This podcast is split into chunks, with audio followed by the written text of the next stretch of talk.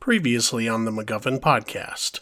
I just didn't think it worked in this movie. I, if, if, and again, this has more to do with the fact that none of these characters, with the exception of Batman, kind of, not really, and Wonder Woman, were introduced at all. You know, we, well, we get. don't sn- don't worry, Cass. There's a director's cut.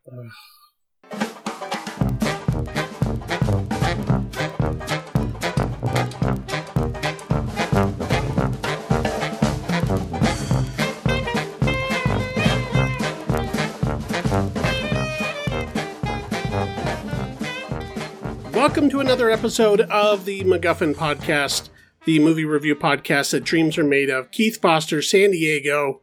That's where you live. Cassidy Robinson, recording from an undisclosed location in the Rocky Mountains. See, that's all it needs to be. And that's all it's going to be. Cool. So we had Moving a good, on. good episode. All right. Uh, you can check us out on Twitter at MacGuffin Pod. Today we're going to be reviewing the Justice League, the long awaited, much clamored for Snyder Cut, Director's The Cut. movie that was bullied into release. hey, you know what? It's not the only one. You know, I'm sure the marshmallows were very loud online about their Veronica Mars movie, and there is some precedence for this. It yes, this isn't the first time something like this has happened, but I think it's probably the loudest and ugliest it's been. It's just adapting with the age, of the current uh, state of the internet as it exists. Yeah, I, I- that makes sense. We're also talking about Maniac Cop, which we watched on Shudder. Do you know if that's streaming anywhere else? I don't know. I- um, I mean, I didn't check Tubi. It probably is there too. I Um, feel like it's pretty available. I don't know. There's Um, All three of them are on there on Shudder right now. Yeah, it says it's available on Amazon, but that might be through Shudder. I don't know. This shit gets confusing. Right. So, you know, check your services if you don't happen to have Shudder, although I do advise having Shudder. It's a fun app. Yeah, and Um, it's super cheap. Like Yeah, right now it's only five ninety nine, I think. And unlike a lot of the other streaming apps that are out there, video streaming apps, um, they'll actually bring on different filmmakers and things like that to curate their own lists and do some some fun stuff that you don't see on other other stuff. So concept albums. This is a thing that used to exist. I don't know if they still do. Um, everything's I- I kind of occasionally. everything's sort of directed towards the single now now that less people are buying physical media um, but occasionally you'll have a lemonade or something like that that comes out Mhm. um, and i wanted to a few of these concept albums spec- Well, I mean, speaking of Lemonade, yeah uh, Lemonade had like a, a film that came along with it. Like all the music videos kind of like run together, into like a, lo- Yeah. a big music video yeah but a few of these a few of these albums specifically the ones in the 70s were in fact made into motion pictures yeah, Uh, like Pink Floyd's The Wall, Tommy's The Who. uh, it was it was a thing. Yeah, and there was uh, uh, Sergeant Pepper, the really bad Sergeant Pepper one Yeah. with the Bee Gees. Uh, also, uh, Beatles related. Uh, Yellow Submarine. The yeah, well, they did a few. cartoon. They did a few films. Yeah, Help, and I mean, some of those were more soundtracks to a film they were making. But yeah, uh, so or I, just like a really long music video. Yeah. I don't remember. They made a few movies back in the '60s. Yeah. Um, but I wanted to kind of go over this and talk about, you know, what are some what are some concept albums, maybe newer or older, that you would want to see a film of? Mhm. and you know doesn't have doesn't mean that every single song from the album has to be somewhere in the film it could just be inspired by it visually or thematically or Now, are- conceptually do- now, would you accept? because Because there is a difference between a concept album and a rock opera and I, Okay. I in my list I, i've listed a couple that do both but you well, know because I, I was going to ask, would you would you accept something? Because I think I already know the answer, but would you accept something like uh, Across the Universe, which isn't a specific album, but is just like a concept movie based on all the Beatles music? yeah no i wouldn't Okay. because that's a jukebox musical Yes. Well, which is kind of a different thing it's it's a concept jukebox musical. Yeah, that one's a little bit more specific because it's all Beatles. Yeah, because like Moulin Rouge is like Yeah. uh uh jukebox musical, but Across the Mm. Universe is like a little different because it's all Beatles and it it's also playing on some themes of their music. So Right. um that one is kind of an outlier, I think. But I'm specifically talking about using the album as the source of inspiration for the As the framework for the story. yeah, however that inspiration manifests. Okay. So I did ask uh, our listeners, and we did get some responses. Um, but I want to go through ours first in case uh, they say things we're going to say. Uh, so I'll let you start. What is what's one of the first ones you thought of? The first one I thought of, for a second, this was kind of hard for me because I was like, I don't really fucking listen to the concept albums. but then I was like, you know what? There's a few.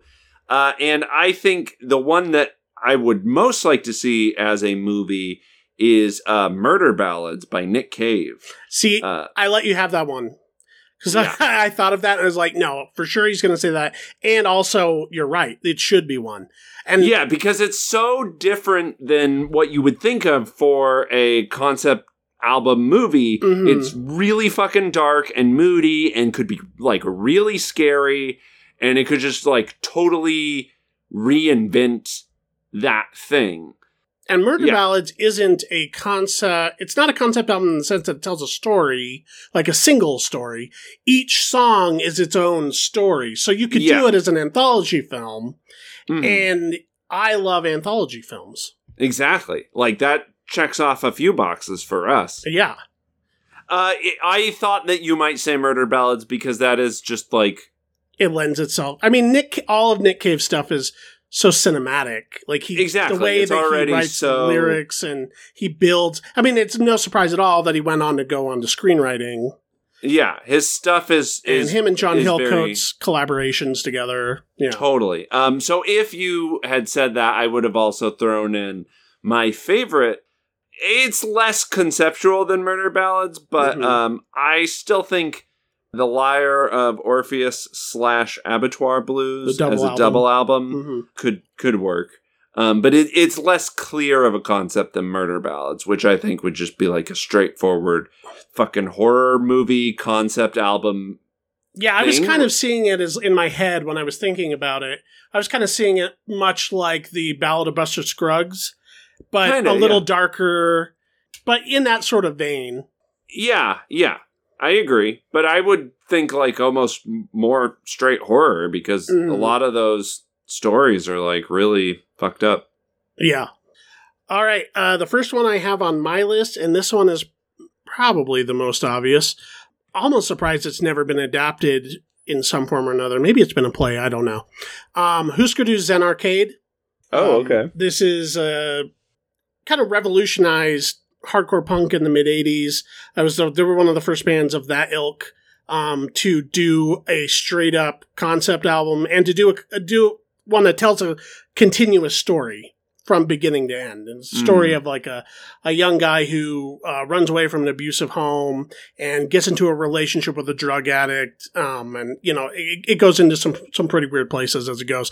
And as an album, you know, it's it's fast and furious and dirty and lo-fi and all that stuff. So you can just listen to it as a punk album and not think about the lyrics too much and just enjoy Yeah. it on that level. But you can read along as well with the lyric sheet and get the full story. Um, and I think it would be really cool to see a film that sort of takes place in that era, like 1985, you know, like in the streets of Minneapolis or whatever. And, uh, you know, kind of play into it. Obviously, you wouldn't want to like the whole movie scored with Husker Du music. Um, but I think it, it would be really cool to kind of do a film sort of in that vein of like indie indie cinema of the like mid 80s. Yeah, that would be really interesting. I think I think there uh I don't know, you keyed into something here. There's not enough concept album movies anymore. Yeah, it- well, it's maybe not directly. I mean, not not like a lot of the ones he made were like you know great. Um, some of them are that's the- cool cult films and stuff, but like you know, a lot of them are are kind of skew more towards the uh, the Sergeant Pepper movie, which is like a huge embarrassment for everybody involved. yeah, and but I, I think there's potential there for it to exist outside of like sort of this niche 70s thing. Right, because Uh, the reason they made the I mean the wall's cool for what it is. It's more sort of an art project than a movie, but the reason they made Sergeant Pepper, the reason they made some of these other ones, um, even Tommy, which has its fans, wasn't because somebody had a vision to make like a you know a really interesting narrative out of this music. It was because they saw a market because these are huge bands that were selling Yeah. gazillions of records in the 70s and 60s and they wanted to capitalize on it by here's the thing you know the movie Yeah, yeah. Yeah. So now i think just the way that music is kind of sold and and the, the niche fan groups that exist online that almost have nothing to do with each other now you it could come more from an artistic place than from a purely profit driven place Yeah. All right what was your next one Uh, my next one. So this one is a little tricky for me because it is not my favorite album of theirs by a long shot. doesn't have to be But they made a very clear like attempt at a concept album. Um, the Decemberists released a concept album called "The Hazards of Love," ah okay and it was kind of outstretched and weird and kind of like the story's a little bloated but it's it's basically just uh this fairy tale that gets like stretched out over the the course of an album you know and i think uh, especially a lot of the Decemberists' earlier albums almost any of them could kind of work They're they're Um, they're also very storytelly in their lyrics. yeah and very that kind of stuff. theatrical i mean Yeah. they're they kind of marketed themselves as theater nerds for a really long time Yeah, but I don't know. I just again, I think it'd be cool to see something like almost in the vein of uh uh fucking who's that director we like? Wes Anderson. Yeah, yeah. I mean, that's all you had to say. It's the Yeah, Decemberists uh, Wes Anderson, obviously. but yeah, almost in the vein of that, but maybe like a little bit a little less quirky. Uh again, this this is probably one of their darker albums. Um It's certainly one of their like heaviest, as I recall. Maybe it was just a production on it, but yeah, you know, they went from it's a- being kind of a kind of a like folksy twee indie pop band to on that being like a full on prog rock band. Yeah, there's some there's some guitar in that. Yeah. There's some some crunch. Um, but yeah, so like almost like Wes Anderson meets that fucking fairy tale movie Tale of Tales we watched. Oh, like li- yeah, it was a good movie. Or even that somewhere in between that, I think Mhm. could be like a really fun, weird little project. Yeah, yeah, I could see something like that. I think that would be, I think that'd be cool. That It it probably make me like that album more. Yeah, see, was I never like fully absorbed it because it was so big and ambitious, and it just wasn't what I wanted to hear from them at that time. Maybe I should give it another shot. The next album they released after that was just like a stripped down, thirty minute like country pop folk album, and I was like, yes, thank you, this is what I want. Um, okay, here's one that maybe some people say it doesn't count because it's sort of already been done as a film, sort of, kind of, but not really. Mastodon's Leviathan, which Okay. was their right, concept I like, album. I like where you're going with this. I'm fucking into this. this was their concept album about Moby Dick. And yes, there have been Moby Dick movies. Uh, the Heart of the Sea came out not very long ago, which was like the based on the true story. Apparently, that Oh, yeah. that Melville. It was kind of whatever, but um, it had its moments. But it was sort of whatever. I didn't actually see it. Was that one directed by Ron Howard? Yes, it was. But Mastodon, uh, this was sort of their breakthrough album. They were sort of a lesser known sludge metal band, um, and then they they kicked it up quite a few notches with with Leviathan and this big ambitious um, prog metal album, and it tells the story of Melville's Moby Dick, and it's it's kind of incredible. And I I actually didn't know this was a concept album. Oh, you but didn't? I no, I mean, I, I, you know, I've only heard bits and pieces from Leviathan uh, Mhm. or uh, from Mastodon in general. Um, it's a kind of I an can- old album now. I think it was like 2005. Yeah, I Yeah. mean, it it rips. They rip. Yeah, they're Um, very, very they're good. Cool. Um, but um, I didn't know it was a concept album. Yeah, it's it's if you read along with the with the lyrics, it's fun. But I want to see the metal uh, Moby Dick movie, and I would Yeah. want it scored by the album. Oh yeah, I hell yeah. I want to see I- like blood red skies. I want to see like just ridiculous stylization. I want to see Moby Dick, you know, like bursting from a blackened ocean with lightning in the background. I want to see the, the most fucking metal whale movie ever made. you know, there's not enough metal movies that get made in general. Thank God which for is- Mandy. Yeah, I mean that. Yeah, that was like the last one, uh, and that's almost. you could almost think of that as like a King Crimson concept album Sure, movie. yeah. Um, but yeah, like I agree with you. Like metal up our fucking movies Mhm. uh, because there's something so visual about metal. Uh, Yeah, they always have the best record covers. They always have the best videos. exactly. Yeah, Like let's tap into that. it's I- all very enough- mythic and Norse and all of that stuff. Yeah. Yeah, and horror and metal have always kind of been kissing cousins anyway. Um, Totally. But yeah, uh, that is that is one that I'm again. I'm surprised it's never been done in some form or another. Maybe there's been some like animation or video or something. But uh, what is? Do you have any others? Yeah, I have one more. Kind of a similar vein as yours. Mhm. Uh, I just I think concept album movies don't play into like the movie stuff enough. I think, Mhm. and I think uh, if you went like full genre craziness with this, uh, Nine Inch Nails had a concept album, Year Zero, uh, which was like about this god hand coming out of the sky and like causing this apocalypse and and uh it's uh, again it's not my favorite nine inch nails album um but it does try to to at least like create a world um Hmm. where everything is is sort of connected and i just again think like if you went full genre with it and like this crazy like post-apocalyptic fucking nihilistic thing cyberpunky thing. whatever. yeah, yeah yeah. i was thinking like that one's a little uh, tricky because, and I thought of that album,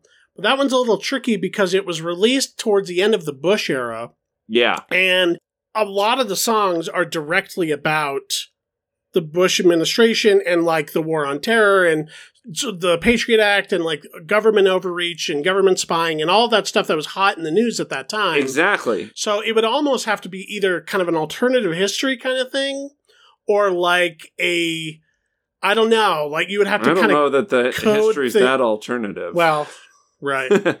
uh, but I mean, like, uh, would you be setting it back in 2008 or whatever it was, or 2007, or would you i th- would you kind of like um, presuppose a sort of apocalyptic future based on those sort of paranoias from that time?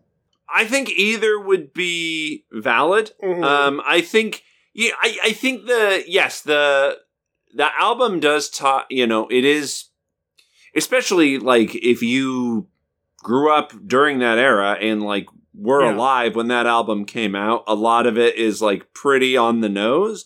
But i i don't think it's so specific that it couldn't work either way. It's not um, as on the nose as American Idiot, and that has a Broadway play. yeah. Well yeah. Yeah, uh there's a reason i didn't pick that. Yeah, Uh, yeah. Um, but you know, like capital G Sure. uh, is both referring to George Bush and just like general uh, uh, weaponized Christianity at the time. So it's like a lot of stuff has sort of dual meaning. Mhm. Um, so I think I think it would still play.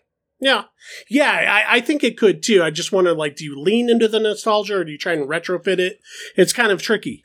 I I think I think either way could work. Um, I Yeah. think if you leaned into the nostalgia, I'd probably be a little less explicit.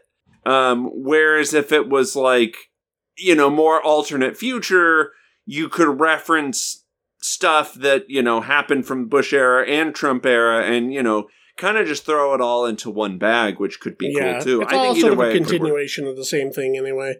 Yeah, I mean, it's, yeah, exactly. we're just seeing the mutated version of that era. All right, cool. Well, let's get into what some of the listeners had to say, and one of them picked mine, so that's why uh, I don't have three and you do. But Alan from the uh, the MacGuffin, a writer over at the MacGuffin, he said "Good Kid, Mad City," which was the other one I had picked by Kendrick Lamar. Um, Okay. Which I believe is, I mean, it's a concept album, but I think it might be even more specific than that. And uh, in the liner notes, it even says like a film by Kendrick Lamar or something like that. So you're supposed to think of it in those terms. Um, but it'd be really cool to see, you know, something like that, you know, and not necessarily in that sort of like eight mile, cool as ice, like sort of autobiography sort of way, but like maybe something a little, a little bit more, for lack of a better word, like artistically vague. Yeah.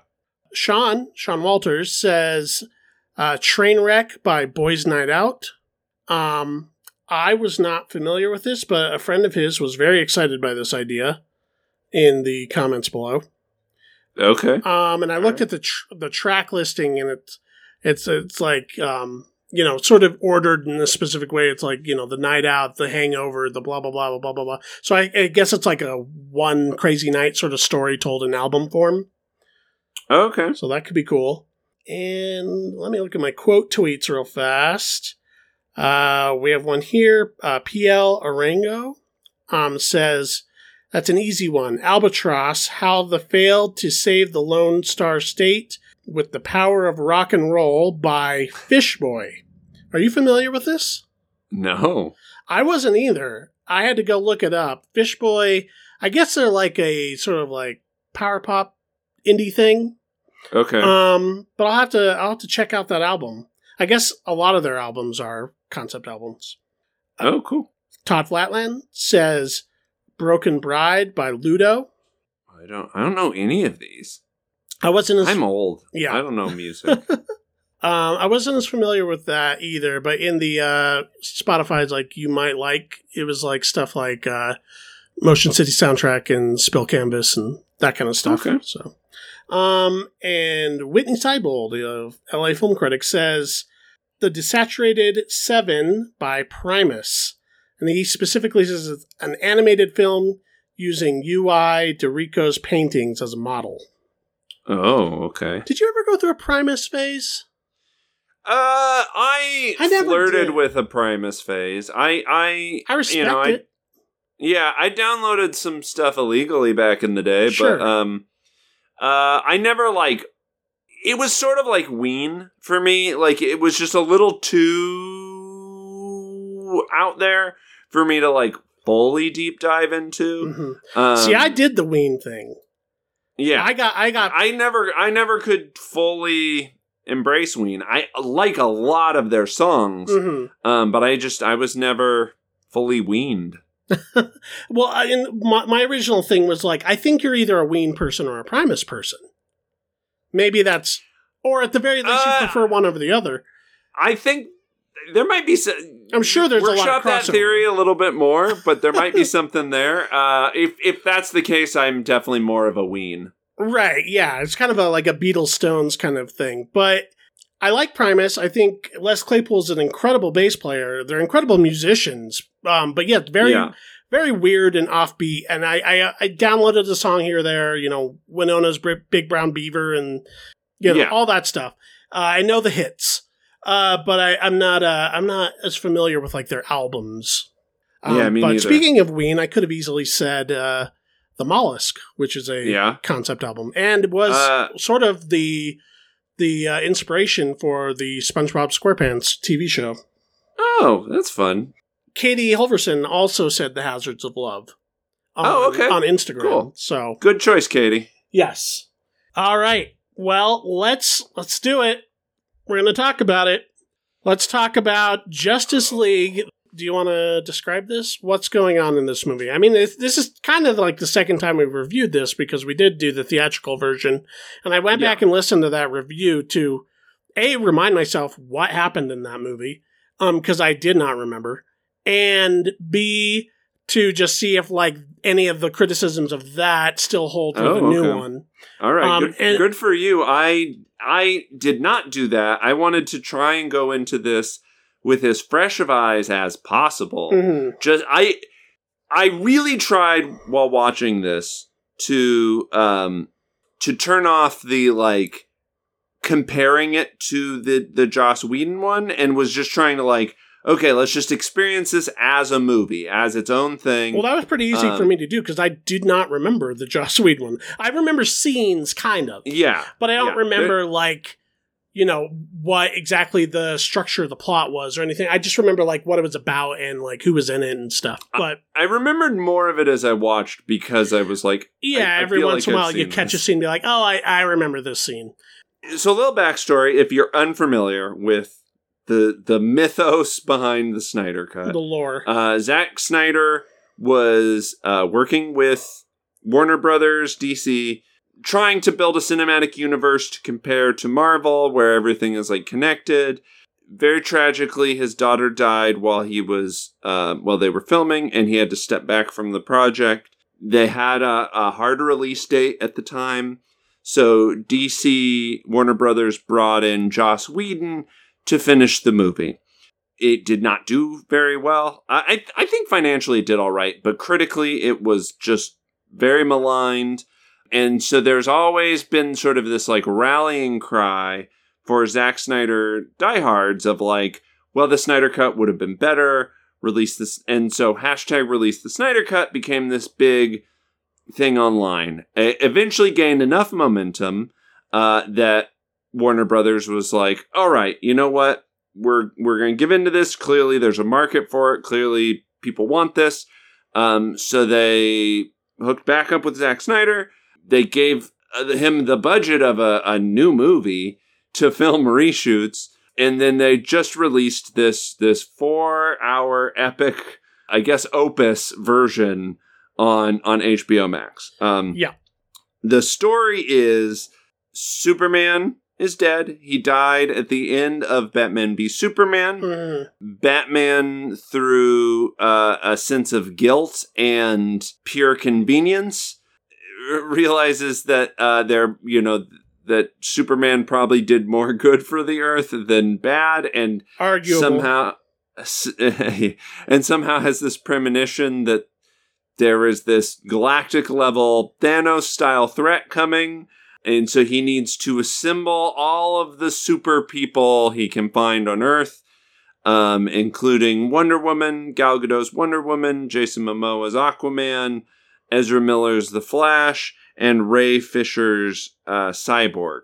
Goes on this recruiting mission to bring all of the they call them metahumans. I'm Mhm. going to call them better thans uh, together to defend the Earth from Steppenwolf, who sounds like he's from a concept Wild. album. Mhm. Uh, Yeah. yeah. Uh, who is collecting these MacGuffins called mother boxes. If he gets all three of them, bad stuff happens. Yeah, you can orp- open a portal and Darkseid and his minions from what what's their world called? Uh, Apokolips. Apokolips. Not not subtle. yeah, uh, can enter into our reality.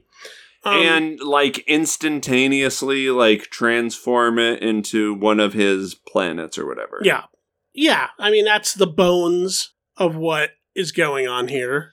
But there's a, Yeah, and so in this version, uh, some stuff is in a different order. Um, some stuff is the same but slowed down.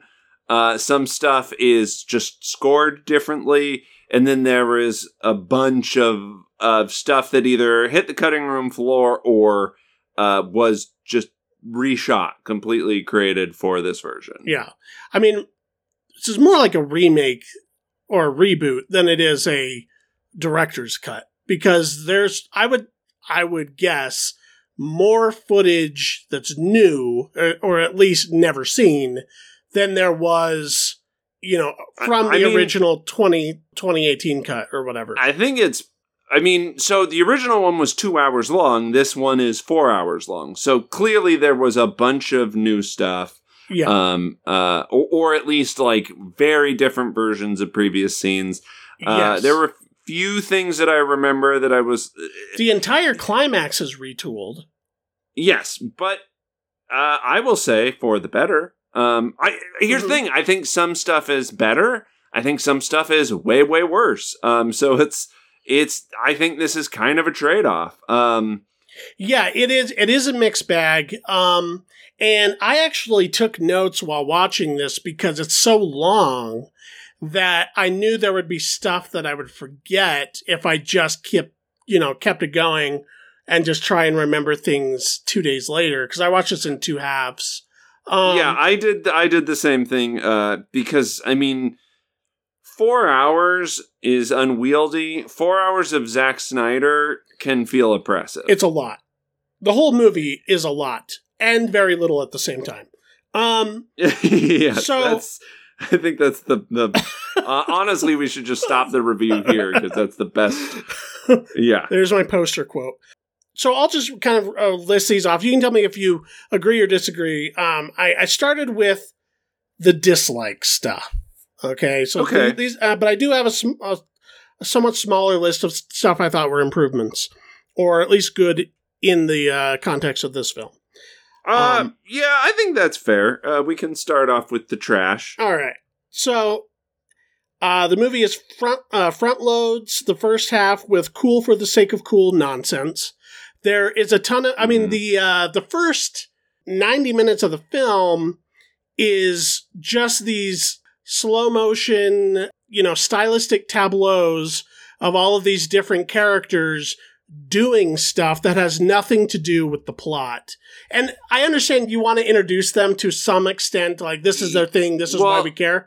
And, and and I, I don't want to I don't want to harp too much on the uh, Marvel versus DC thing, Mhm. but you know when you have an epic Magnus like uh, Avengers Endgame, you can get away with a lot of of just getting to it because we've had twenty other movies right, to get us we here. know the characters were already there. yeah, and this, is this like- movie is essentially trying to to build a universe and be its own movie at the same time.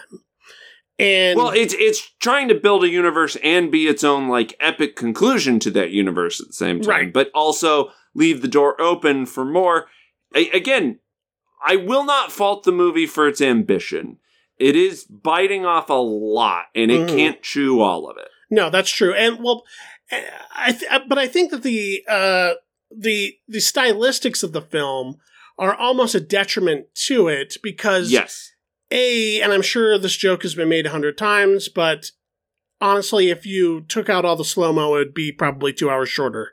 and, and here's the thing: there's so much unnecessary slow mo. Like Mhm. like it's just there for the sake of style whereas like sometimes it works as a storytelling device like when uh, the flash is going super speed and everything goes slow mo for him and it's like oh okay this this makes sense this is actually using this Zack Snyder technique to tell a story there's like a really cool moment where he's like running super fast and and uh Superman tracks him and he's like watching him and like that's fucking cool. In that scene, it worked. Although I feel like they do that every single time he he's that's running. that's exactly what I was getting to. The the problem almost to is, the point where if you let's say you were four years old and you're watching the film you don't know who the flash is. You don't know what his thing is. You would not register that his thing is that he goes fast. You would think he's the character that runs slow because you never see him run fast in the movie because it's always done with the same stylistic.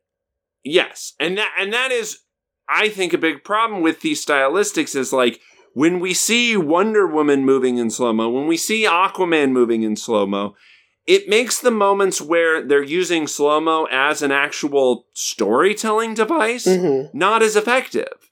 And right if they just cut that shit out and look for those moments where the slow mo works, then I think tho- those payoffs would have been so much better, and you still would have gotten your signature fucking nonsense slow mo. It just would have actually been earned. But Uh, yes. my second point here and it kind of coincides with the other one unbearably pretentious soundtrack and scores with what was being called in the uh in the um uh, subtitles ancient lamentations uh this kind of like middle eastern wailing kind of happening Oh, in the background There's this thing that I noticed like specifically in chants. Specifically in this movie. Whenever Wonder Woman does anything, literally anything, there's this, "Ah," and it's Yeah. like, whoa, like it- is weird. It's just Uh, supposed to kind of it's supposed to like be a stand-in or an, a sort of an emotional manipulation to feel portentous. It's supposed to just this is an important thing that's happening right now. This is very this is very serious. This is very dour. Um, when it's the exact same score, characters. when it's the exact same score with the exact same character every time they do anything, it's it's the same as the slow mo. It's a case of diminishing returns. It gets Right. to be oppressive. Yes, It it it no longer functions as a storytelling device and just becomes this aesthetic thing. And that is, I mean, overall, that is my problem with Zack Snyder. I, he's not a good storyteller. He Mm. is. He should be doing music videos. Like he he Well, doesn't did know how back to. in the day. Well, that's Yeah. He should have stayed there. I, I mean, I'm convinced after watching this that he hasn't ever read a comic. He's just flipped through and looked at the pictures because that's what he does. He makes these tableaus. Yeah, Uh, he makes these scenes, but they don't mean anything. They don't, right. actually. And like, then if all, he thinks that if he if he puts like the ancient lamentations in the background or or these like really really cringy needle drops, like I was offended by the Nick Cave needle drop. which in uh, the original that that I did remember in the original, and I thought it was just- lame there too. But in the original, it was like a white striped song. It was supposed to be like this rock and roll kind of fun moment, like. And then in the new one, it's now turned into this very so serious, pretentious. somber moment of of Aquaman like staring into the ocean and blah blah blah. Then and he is one of the more fun characters in this movie. So, like, I pa- I literally paused the movie and said, "Why is it? Sh- why are you doing this? What is the emotional meaning of this song right now? Why does this scene have to be so somber? it, it it's just it was Because just meant to cool. look cool. Because it's cool. Exactly. That's it. There's, There's a a- similar scene with the Flash, and I actually like the sequence Oh, when he this- goes to apply for a job. It's the first time we meet Barry Allen, Hey, and he, it's, it's supposed to be a light scene. It's written to be light, but then he goes to like quickly save somebody in a car accident while he's like applying for this job, and then all of a sudden it plays the siren song by this mortal coil like a cover of it. And it's this very sad very heavy song. And it turns into the move the scene into something else. And i'm like what what is this Yeah, and it's it's and then it goes uh, right back it- to happy again once he comes back. It's like you just like stop the movie in its track to do this music video that has nothing to do with the scene. It's just I mean, weird. That's kind of and the whole, whole first half of the movie, the whole first 90 minutes is just stuff like that over and over again. and and Batman with some of the worst exposition I've ever heard in a movie. Well, he pretty much functions as a means of exposition through the movie. Sure, movie. which which that's fine. Mhm. Like it, it He- it makes sense for what they've established so far. It's just so badly written these parts. It, it's literally like yeah. uh, Alfred, I have a feeling that this bad thing is going to happen, and I need to find these people before it does.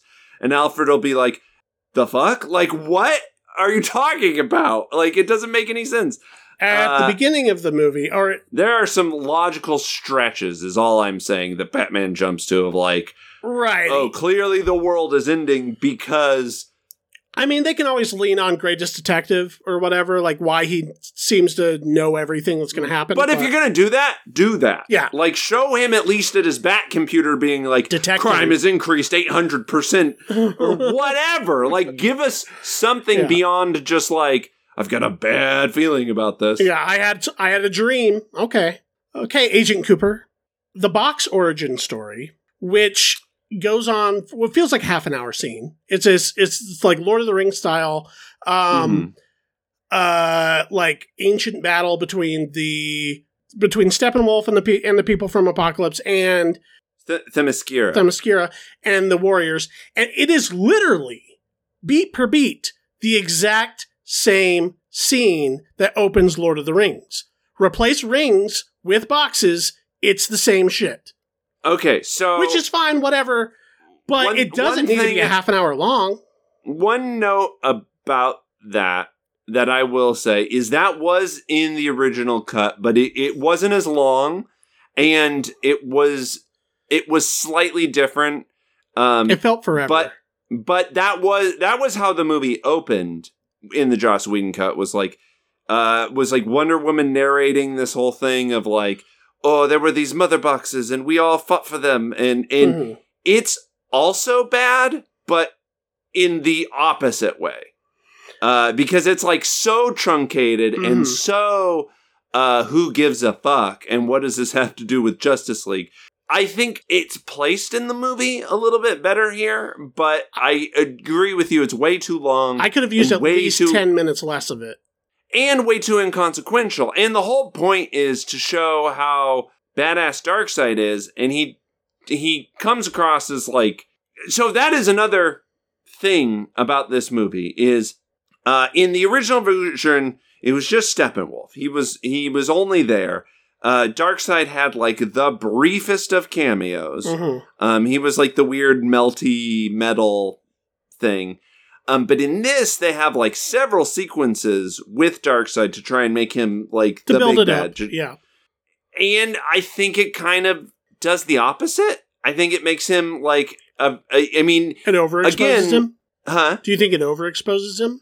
Yeah, and it just it just kind of generifies him. Whereas like it does make Steppenwolf a little more interesting, but it just makes him feel like makes Darkseid, who's supposed to be the DC's Thanos. I mean, one benefit of again Marvel is they they dedicate a whole movie to Thanos and his motivations, and maybe they could have still done that with Darkseid because up to that point Thanos was just sort of this mysterious CGI villain. Um, I just I was never really scared of that of Darkseid. I was just like Well, wh- I, was like, why as- are we showing him so much? He's not the villain, and this is just making him less dangerous feeling to me. I'll come back to that because I do have some conflicting feelings about that. But uh, I already said that. Okay, so Aquaman feels out of place in the movie, and he only makes sense in the context of coming after an Aquaman solo feature. Yes. Uh, Yes, I mean, we, I think you said this in the last review, um, the first time we reviewed this movie, but he doesn't really have that much to do here, and all the Yes. fight sequences don't really utilize his powers. no, I think He's I mostly think there for even- one-liners. I think that's even more glaring in this version. Yeah. Because at least in the Whedon cut, hmm uh, he was he felt a little more even though they didn't he didn't have much story action to do he felt a little more like a heavy yeah. in this he feels like a background character hmm um and yeah it is He's given less i sometimes forgot he was even in it His character is given a lot less motivation than the others. I never really feel a sequence where it's like, well, thank God Aquaman was there. I, I don't know. I- I- nothing against Jason Momoa in this film. I I don't love this portrayal of Aquaman. It's just very Zack Snyder, bro, whatever. I but it is yeah, what it's like it is. let- we're gonna make we're gonna take aquaman and instead of trying to think of a clever way to make him not a joke we're just gonna make him badass yeah, it's yeah. It, and it's, it's, the like Monster Energy energy drink version of Aquaman. Yeah. Um, but which i'm i'm not it is what it is. Entirely down on Yeah, I, I think Um, that's you know, there's there's things you could do with that. I just don't think they do that. They do Yeah. anything really. Um, no, i agree And then last but not least, on the negatives, and uh, I'm sure you have a lot to say about this. The epilogue is the epitome of everything wrong with this project. It's too long. It spoils plot points for later films if they were to occur, and it's poorly acted. It's like I was I paused in the middle of the epilogue. How much longer is this going to keep going? i didn't think we'd get here so fast Do you want to get to the good stuff and we come back to the epilogue? no let's just let's just Let's talk get out of the way. let's just let's just talk about it Yeah. the epilogue is the dumbest thing i've seen i think committed to film this was exactly where i came up with that theory that that Zack Snyder doesn't actually read the comics he just looks at the pictures because none of the characters are acting in any fashion that is built upon anything it's it's all nonsense, Cassidy. No, I know. It it it is So ju- It- it just so is the- people know, the epilogue, like the movie ends, well, yeah, we get our happy ending, and then it on. jumps ahead. We don't know how Well, far. There's also like five epilogues. So Right. We're specifically talking about the uh what's what's, What's referred titled to as as the, the epilogue. the uh well no no no uh, as the the nightmare sequence. That's what it's referred to online because it's like built off of that weird nightmare sequence from Batman v Superman. uh, Batman v Superman. And Yeah. it's like, okay, we get it. this is the Zack thing they were supposedly building up to. Yeah. all he wanted to make was an injustice movie. Now, I'm sure you're probably not familiar with the this, but Injustice was this video game that was basically Mortal Kombat with DC heroes. Mhm. And the idea is that uh, the Joker kills Lois Lane and makes Superman go insane and he becomes like a super villain. Cool. There's a million Superman becomes evil stories. I get it. Zack Snyder wanted that. That's all he ever wanted from his movie universe. Sure. This isn't cool. Uh, and it's not that evil Superman isn't cool. Evil Superman can be done well. Uh, watch The Boys Yeah. evil Superman in it. He's great. He's scary as fuck. Uh, weird, creepy dude. We get a little bit This of evil is- Superman in this movie. Huh? A little bit. Yeah. um, or a hint and it, that yeah. sequence is, I think, still basically works. Um, yeah. So there's five epilogues basically, uh, which is like all of the Marvel post-credit stingers just sort of strung together. Yeah. Uh, because there's like this one where Lex Luthor gets out and he hires Deathstroke to kill Batman, which was teasing a movie that's never going to happen. There's this sequence where Batman talks to Martian Manhunter in a sequence that's leading to a movie that's never going to happen. But then there's specifically this chunk that, again, has no connection to the rest of the film. It is very jarring. It's very out of nowhere. Uh, it's very everything's dirty, sepia tone, uh, post apocalyptic, like 101 formula. We see Batman with this new Justice League crew, uh, which has Deathstroke in it, which supplants the stinger that we literally just saw the scene before. The big thing, the big thing is that Batman has to team up with the Joker to kill Superman and it is just the most cringeworthy like scene of dialogue from an uninspired interpretation of Batman talking to an uninspired interpretation of the Joker, which was not consistent with Jared Leto's previous interpretation of the Joker. Yeah. It's just fucking bonkers why people I don't understand how people got excited for this. It's it's bad. It's poorly written, really poorly written, really poorly acted. Nothing about it has any consequence or connection to anything, Mhm. and it's all meant to tease a movie that's not going to happen unless the fans are abusive enough. to, to make it happen. Yeah. Zack Snyder's I think that's the League idea. 2. I think it's the idea with this whole project.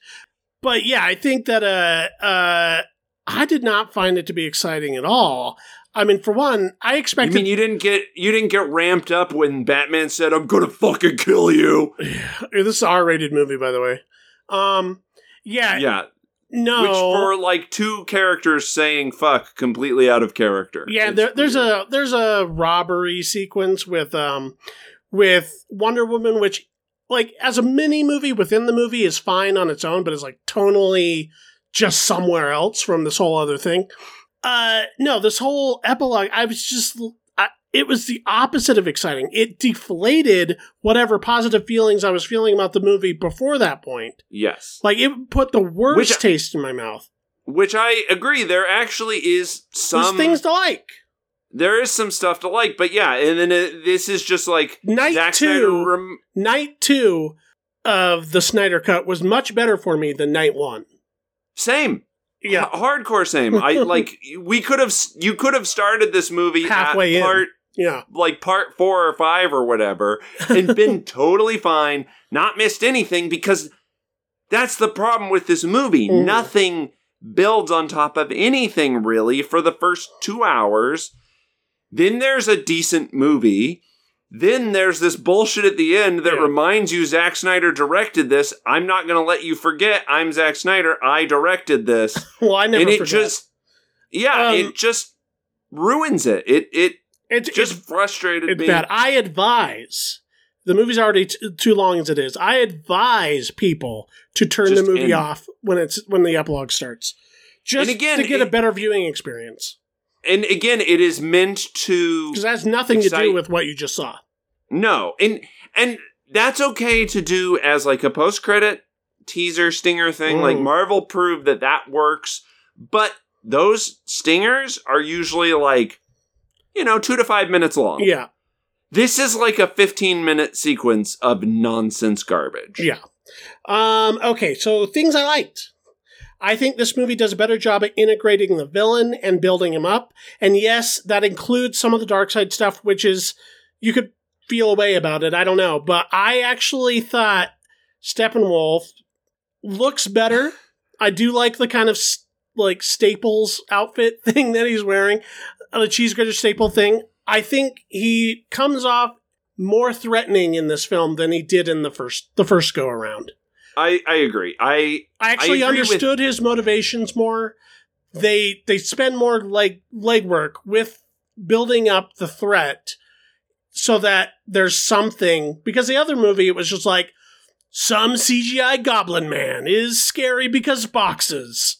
yeah. In this no, I, there's feels like there's a little bit more of a structure to you get to see him do a little stuff. yeah, you and you get to see a little bit more of like what the end what his goal is, what his end game is. And I think And- knowing those stakes is makes all of the hero stuff work a little bit better.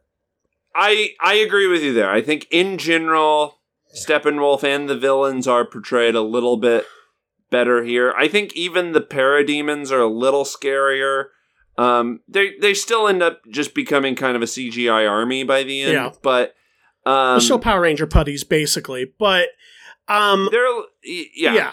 But uh, I'm still not crazy about the look of Steppenwolf uh, because that his armor makes him look very CGI and very uh, boss battle video gamey. But I've noticed do- I've noticed this with a, a decent amount of of special effect movies now, and specifically sort of Snydery stuff, um, or you know, his children because they exist now.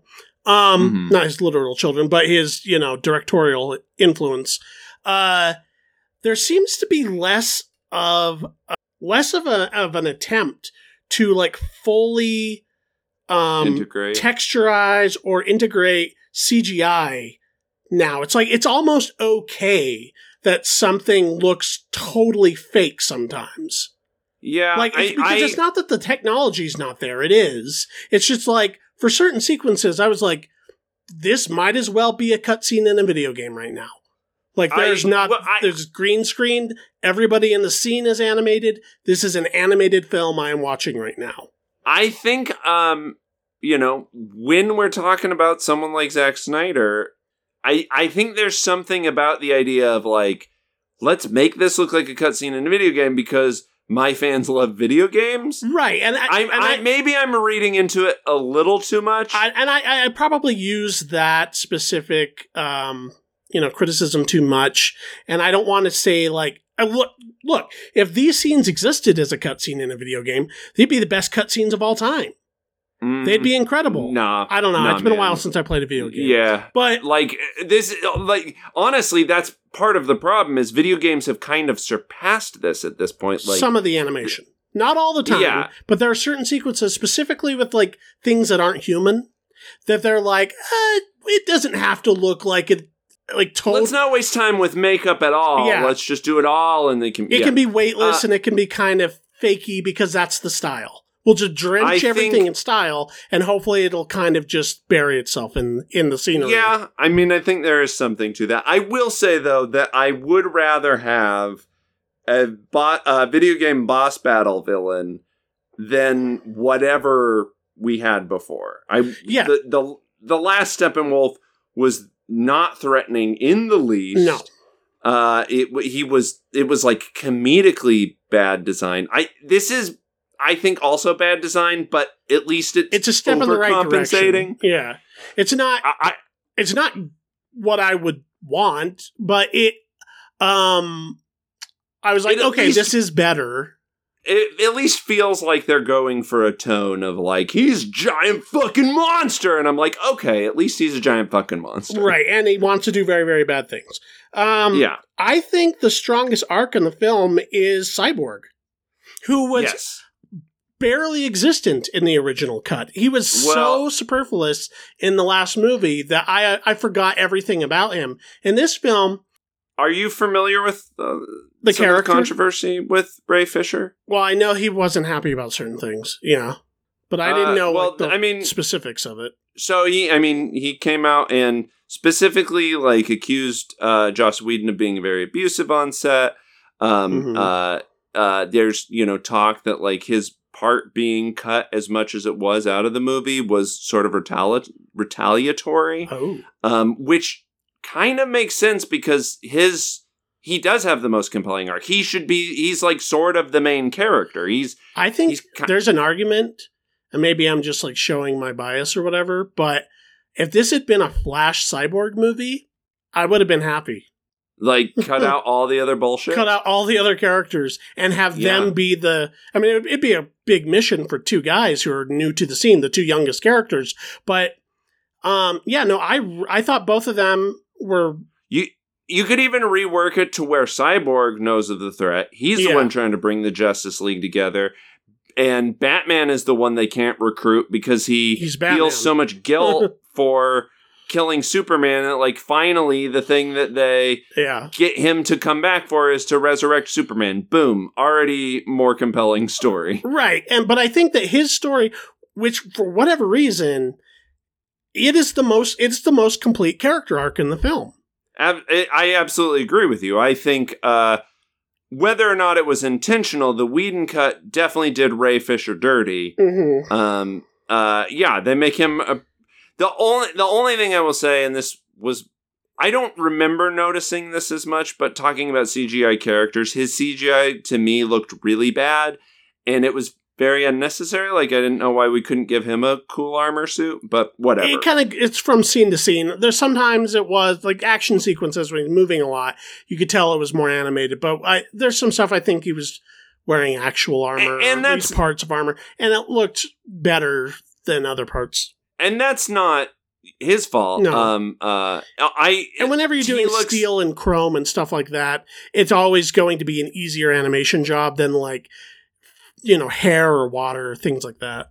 But like, look, look at his suit compared to Batman's like armor suit or Aquaman's armor suit. It's Mhm. like it's same amount of you know fake warbler.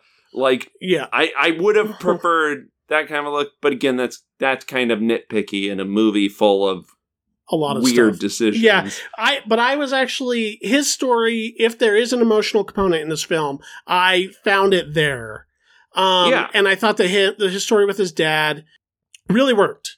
And uh, if there is, if this movie's about anything, I guess it's about second chances. And I think that that that Yeah. theme seems the the strongest within his story. Yeah, I guess we kind of see that. Like even the villain wants a second chance. Batman wants another chance. Like Yeah. Yeah, I, I can see you could write a uh you know a shitty undergrad paper about that. I mean, that's you know the movie's trying to kind of be about something, and that's about it. But you know, uh, okay, and then I, and then we've already said I think that the the climax of the film is better here than it was. in I think it's way better. I actually so there's a sequence which I think is completely different. Mhm. Um, the whole ending felt like pretty. I Pretty mean, there's different. still like they they go to the town to like once they bring Superman aliens. back with the magic box. From that point on, it's it's fairly different. yeah, it, uh, um, and I think that scene still basically works. I liked that scene the first time, like when they resurrect Superman. Like, kind of everything then on to me is like pretty decent. There's Mhm. even a scene where like uh, Flash and Cyborg are like digging up uh, Mhm. Superman, and they like even have a moment that's like kind of a quieter like conversation. And I was like, okay, I would say Pepper- I would say the movie starts to pick up when the team is more or less assembled. Once we get past all of the lame, over serious, over dramatic, stylized music video stuff, which is the first 90 minutes of the goddamn movie, Yeah. once we get into the actual plot, it's actually okay. I don't love it, but it's okay. And then, you know, I do think that it, it actually sort of builds naturally and we get some decent action scenes. I do think that some of the scene, like the the backstory of the box, goes on way too long, and I think I actually still think that the the final action sequence with with Steppenwolf probably goes on a bit too long too. I got a little bored with them shooting at yeah, the bug, I mean, the buggies, especially but like I don't need to see Batman shooting fucking parademons forever and for ever. twenty minutes. Yeah. I'm like, okay, cool, Like, like, whatever. At that point, it just felt like they they were making it long just so it didn't seem as seem shorter than the shit that doesn't matter. yeah, that that might be it. But uh, but there's in particular there's a sequence at the end Mhm. um with involving the Flash that I did not see coming. Where and you're like right, we see Flash and Cyborg sort of work together the most. Mhm. Like they they seem to be the characters that have sort of the most natural Relationship. like reason to be together. Um, and their powers complement each other. You know, like Cyborg needs more power, Flash can run fast and do it, and and there's a sequence at the end that I was like, kind of like, oh, where the fuck did this come from? Not in that it's out of nowhere, but in that I was like, this is actually pretty good. Uh, I I actually like give a shit. hmm And, you know, I will say, I don't know that I ever gave a shit in Joss Whedon's Justice League. So that's something. Yeah, I think that this is. Do I want to say it's better? I think it, it is. It is better. Well, it, it's so, it's better. someone than- said they want to see an editor now take Edit- uh, Yeah, I want to edit the Snyder cut. I want to see a cut of the Snyder I want to see the Topher cut of the Snyder cut. Yes, yeah. Yes. And I think we yes, I think I think if if a lot of the unnecessary bullshit was trimmed out of this movie and there is a lot is four fucking hours. Mhm. then yeah, it it would be better. And and I think in general for telling the story he's trying to tell, I do think it is better than the theatrical cut, the the the the version we got. Yeah. I just wish there wasn't so much Zack Snyder dick rubbing to try and get this the now the hashtag is restore the Snyderverse. Like just get like we don't need that. Don't don't don't do that. You're lucky Don't, you got like, this. Exactly. Yeah. Like just just make this the best Justice League you can. Yeah. Let's not bank on this these movies that I I hope don't happen. I And mean, then- we then- some of it will and some of it won't. Obviously, we like Gal Gadot's Wonder Woman. They're still making those, although people didn't like the last one as much. Um, and uh, you know, I, I suspect there'll probably be another Aquaman. There, there still might be a Flash movie with Ezra Miller, although he's low key canceled now. Is he? Yeah, there was Oh. a thing. Hmm. But yeah, I don't know. I we'll we'll see what comes of all of this. But ultimately, I will I will all I will say is if you are a fan of the Yes, Snyderverse, if you have been thus um, far, Yeah, and if you're into all of this, if you're into the that, very cool. Like I I I can see why this is for you and this is exciting. But don't be a fucking pest online. Don't bully people. You know, like yeah, sure. Hashtag restore the Snyderverse or whatever, but like be fucking cool about Yeah. it. Like you know, use your voice. That's fine. But don't harass people. Don't don't be a fucking dick. Mhm. Uh, if it happens, great. If not, like just just be cool. You got this. Yeah. You're getting a black and white version of this, which some people are excited about. If you're excited about that, go and be excited. Like this is this is your time. Like Yeah. great. But don't be a fucking pest. Don't harass people. Don't harangue people. Yeah, if anyone posts anything negative about it, you don't have to immediate hit, immediately hit the replies with your your yeah. arguments I- for why they're. I wrong. mean, I just don't be a dick. Oh, one final thought. One final thought before we move on. Uh, they definitely did some work to Henry Cavill's weird, uncanny, uncanny valley lips. in the um, few scenes, I I think think, they a lot of that's reshot- reshot.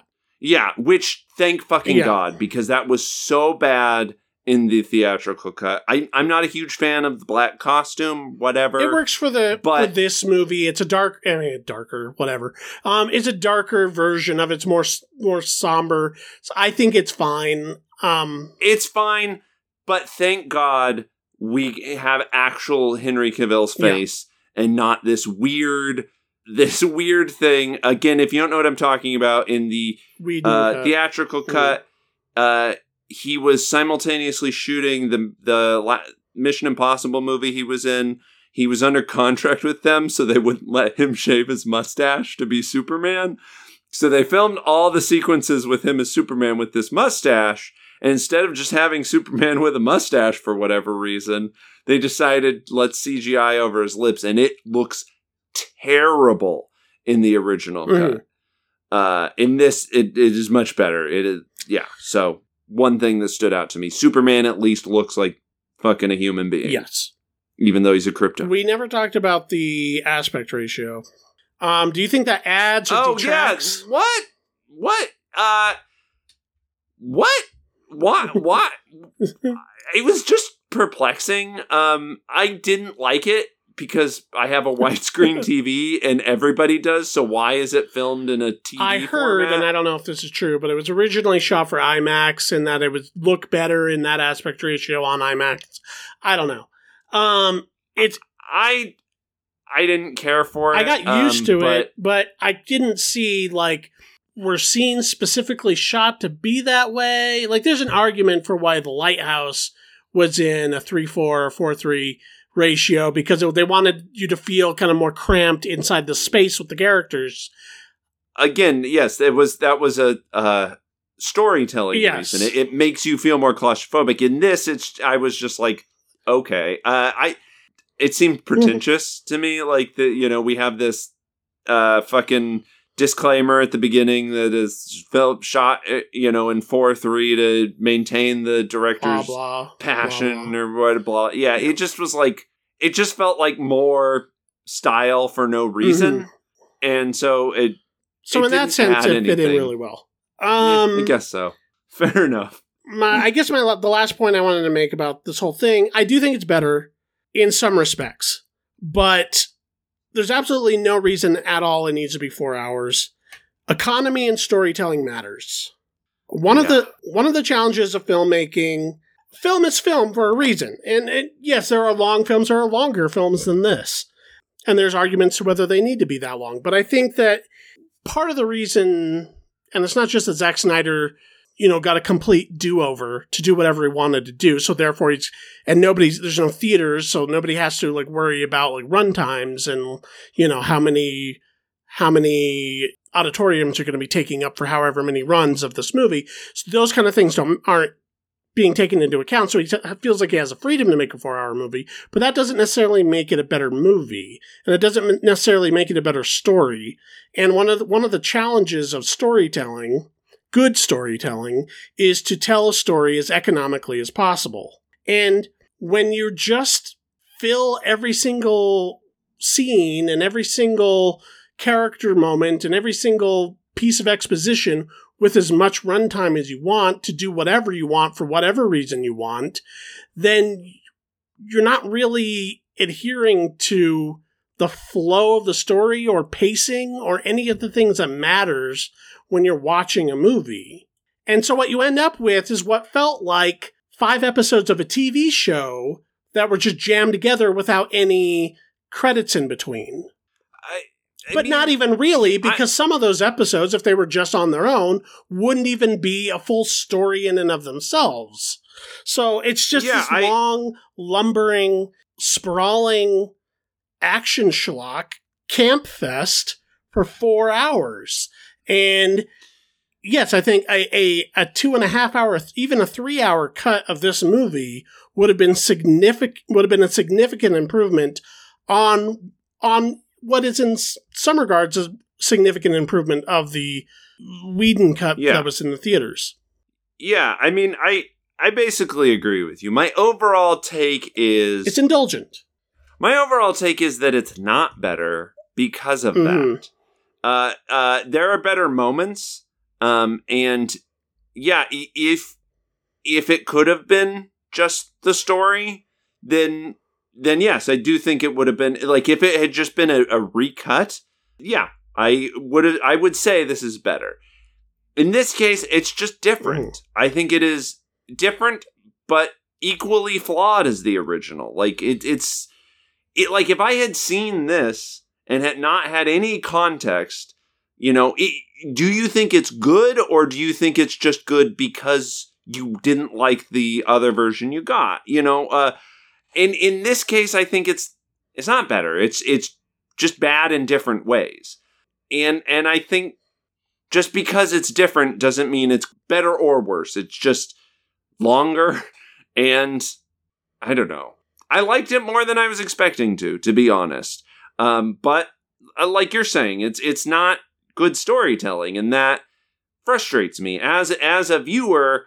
You know, I, for the first two hours, I was kind of checked out, um, and it kind of got me back a little at the end, but it was way too little, you know, and too late. And then it, you know, we've already talked about the epilogue and what that did for you know, a major boner killer.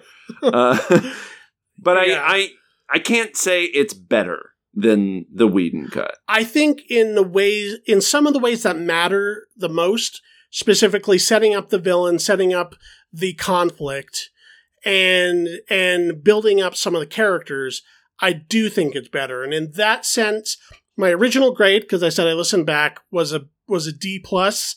I'm gonna give this a C. Okay. Um, but I don't think I'll ever watch it again. Unless there's a cut of the cut, um, and we have to do this review one more time. Uh, what what did I give it? Do you remember? I want no, I, I want to hear what you give it now, and then I'll tell you.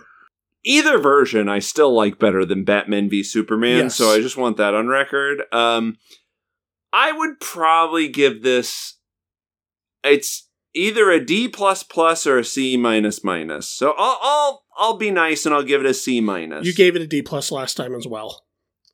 Okay. Again, it's it's still right around that same Mm-hmm. area for me, but I guess I did like it a little bit more. yes. Um. Okay. So now we never have to talk about this movie again. Let's go ahead. No, there's the they're releasing the black and white version. We're gonna have to do this whole review one more time to see how black and white affects us. Uh, let's go ahead and talk about Maniac Cop, which was your um, streaming homework for me. We uh, already give a big endorsement to Shudder, which is the app that we use to watch it. Like you might be able to find it elsewhere online. Maniac Cop came out in 1988. Uh, this was sort of the follow up to uh, William Lustig's Maniac, which is sort of a a dirty exploitation slasher film from the early 80s um, which is tonally and story wise very different from this film, other than the concept of a maniac serial killer. This has a few recognizable faces. Tom Atkins uh, plays the main character, Frank McCrae, who is a uh, detective um, who's trying to find a maniac cop. There's been these killings happening around New York City, and a few people that have survived and been able to identify a very tall, very menacing cop wearing white gloves um, who pulls people over and kills them. Bruce Campbell is one of the suspects. He was having an affair with a Teresa Mallory who works in, uh, with him, and um, he's kind of being held. He wants to prove his innocence, but they need more to go on than what he's saying. And uh, yeah, it's a, it's kind of just this, you know, city prowler horror movie, and Mhm. it's down and dirty, lean and mean. I thought this was a good 80s slasher film.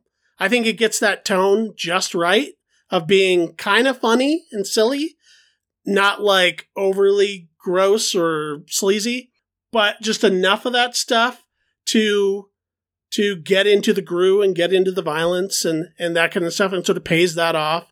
Uh, and I think that the horror setups are are done pretty well. I really like uh, Tom Atkins and Bruce Campbell in the movie. Um, this has like memorable characters who are giving some real performances, and the the set pieces are are pretty well conceived. I thought this was uh, about as good as you can get from this style of late '80s kind of post Friday the Thirteenth, maybe a little bit more self aware than those movies, slasher films.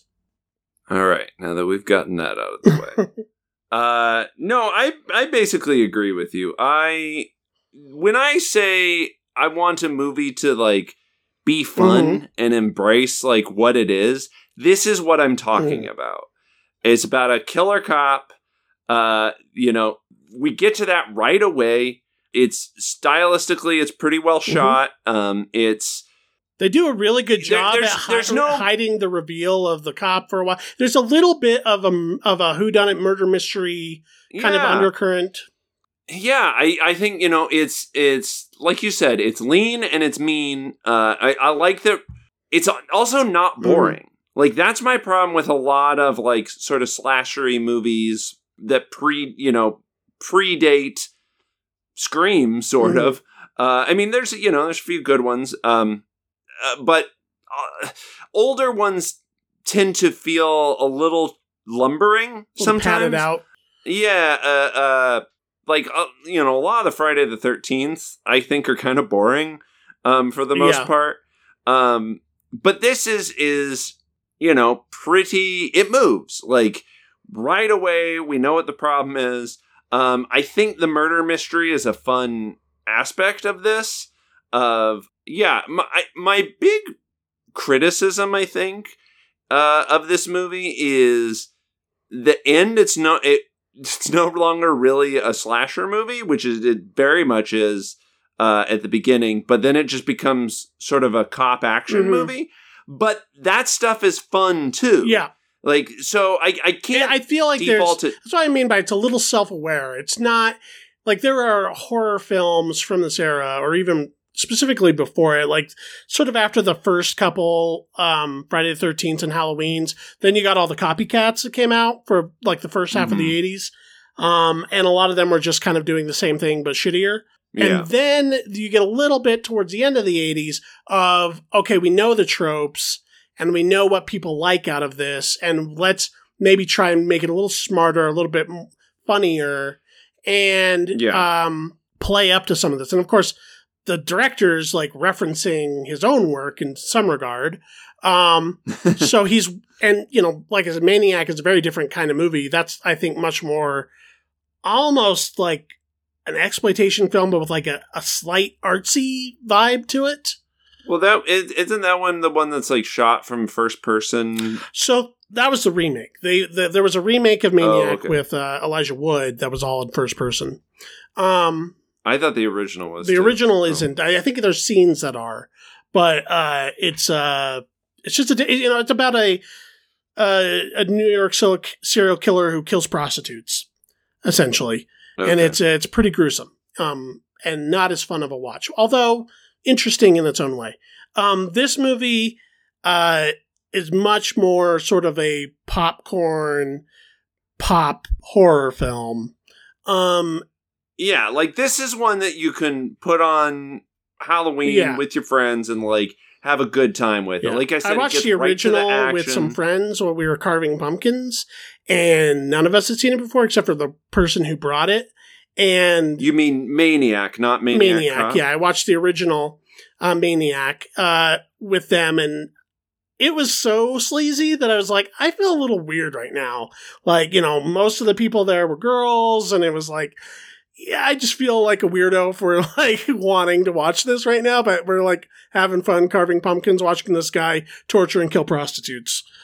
Yeah, This is not that. This is no, this is the type of movie that you can have fun and carve Yeah. pumpkins because like the deaths are are creative and fun, but they're not like too real. But they also don't look bad Mm-hmm. Yeah. either. Like they they look good. Um, there's a couple times when he's like slamming Tom Atkins around that it starts to get a little silly, and, and there's some uh like kind of that with Bruce Campbell. There's some too. Like, faces some- in this movie. This movie is full of. Um, so, did you ever hear that theory that uh, that uh, Roger Ebert had? He said that the the actor, the best actors, or the actors who become the most famous, is because they have the biggest heads. So they take up more Well, I screen mean- space, and they they I- command. I don't think that's the case because otherwise Robert Z'Dar would be the biggest star on the fucking planet. A huge head. There's a lot of big heads in Uh, this movie.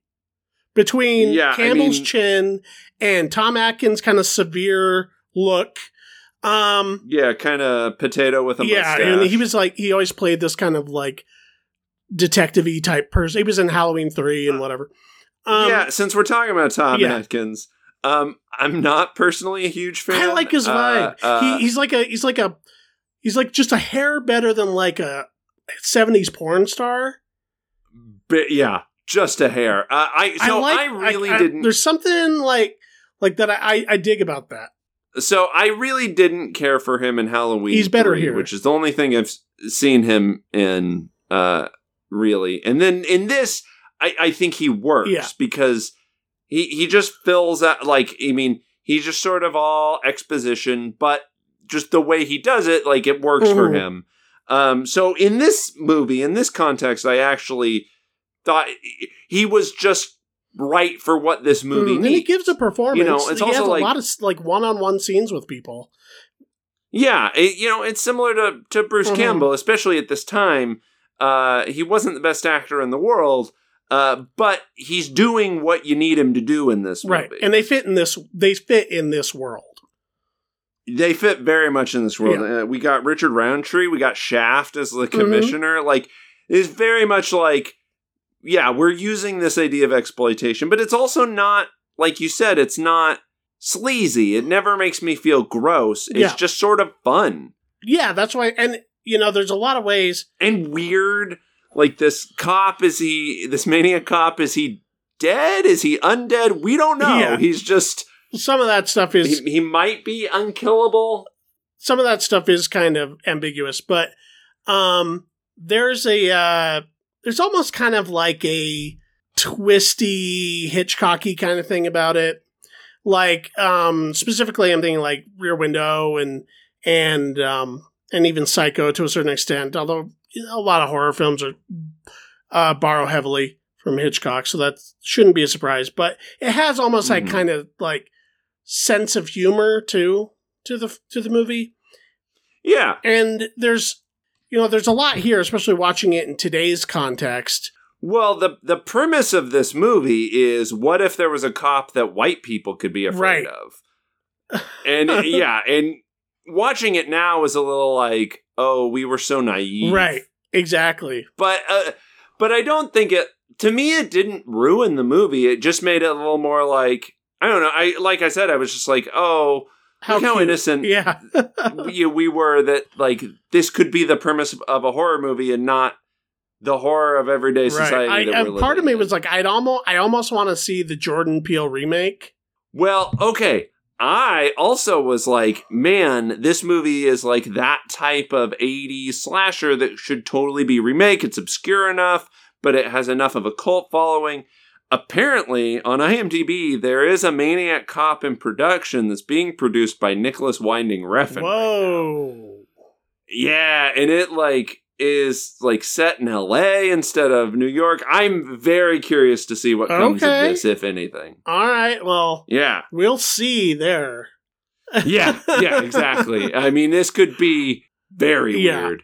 Um, but I also agree. I was like, I I feel like a black director should to, should take a crack at this. yeah Uh, so but instead we're getting a dutch one yeah, but whatever. I mean, there's you know, there's probably some insight to the non-American Perspective, yeah. lens. Yeah. Uh, I don't know. I'm definitely interested. yeah yeah yeah Uh, I don't know if it'll be good. It'll but- be something. It'll be Yeah. something, that's for sure. All right. Well, I yeah, I recommend Maniac Cop. I think it's a good time. I'd maybe even try out the sequels to see if they're any good. Uh, I am interested that they were all directed by uh, William Lustig. Mhm. So Mhm. um, I'm like, all right, all right, let's. I, I might, yeah, I might give them a watch. Maybe, maybe that will be a, a homework coming up in the not too distant future. Well, in the soon to be future, Immediate immediate, future, as it were, um, we'll be reviewing The Man Who Killed Don Quixote from Terry Gilliam. Terry Gilliam. Yes.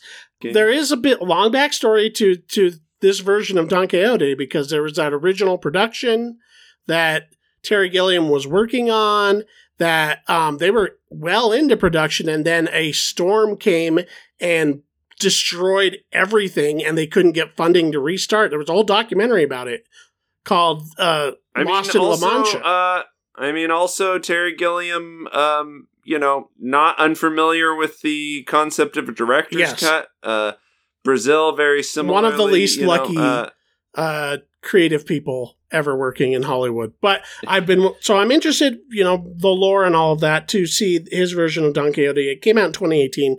Neither of us caught it, so we'll be watching that for our next streaming homework. And if anybody has anything to say about that or any of the topics we brought up in this episode or past, you can contact us on uh, our Gmail at uh, MacGuffinPod at gmail.com. You can find us on social media uh, Instagram and Twitter at at MacGuffinPod. Um, we are also on Facebook at facebook.com slash MacGuffinPod.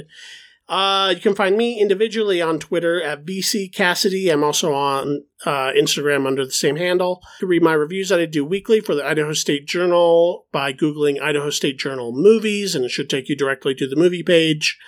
Uh, if you happen to be using one of the streaming apps that we're on, um, whether it be iTunes, Stitcher, Spotify, Google, whatever, whatever is your favorite podcatcher, please leave us a five star rating and a review. And what are what is your stuff?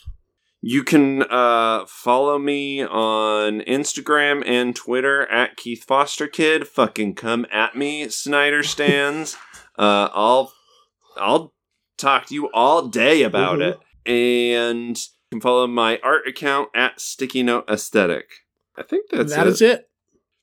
She begged me with her last breath that when I killed you, and make no mistake, I will fucking kill you, that I do it slow. Bye.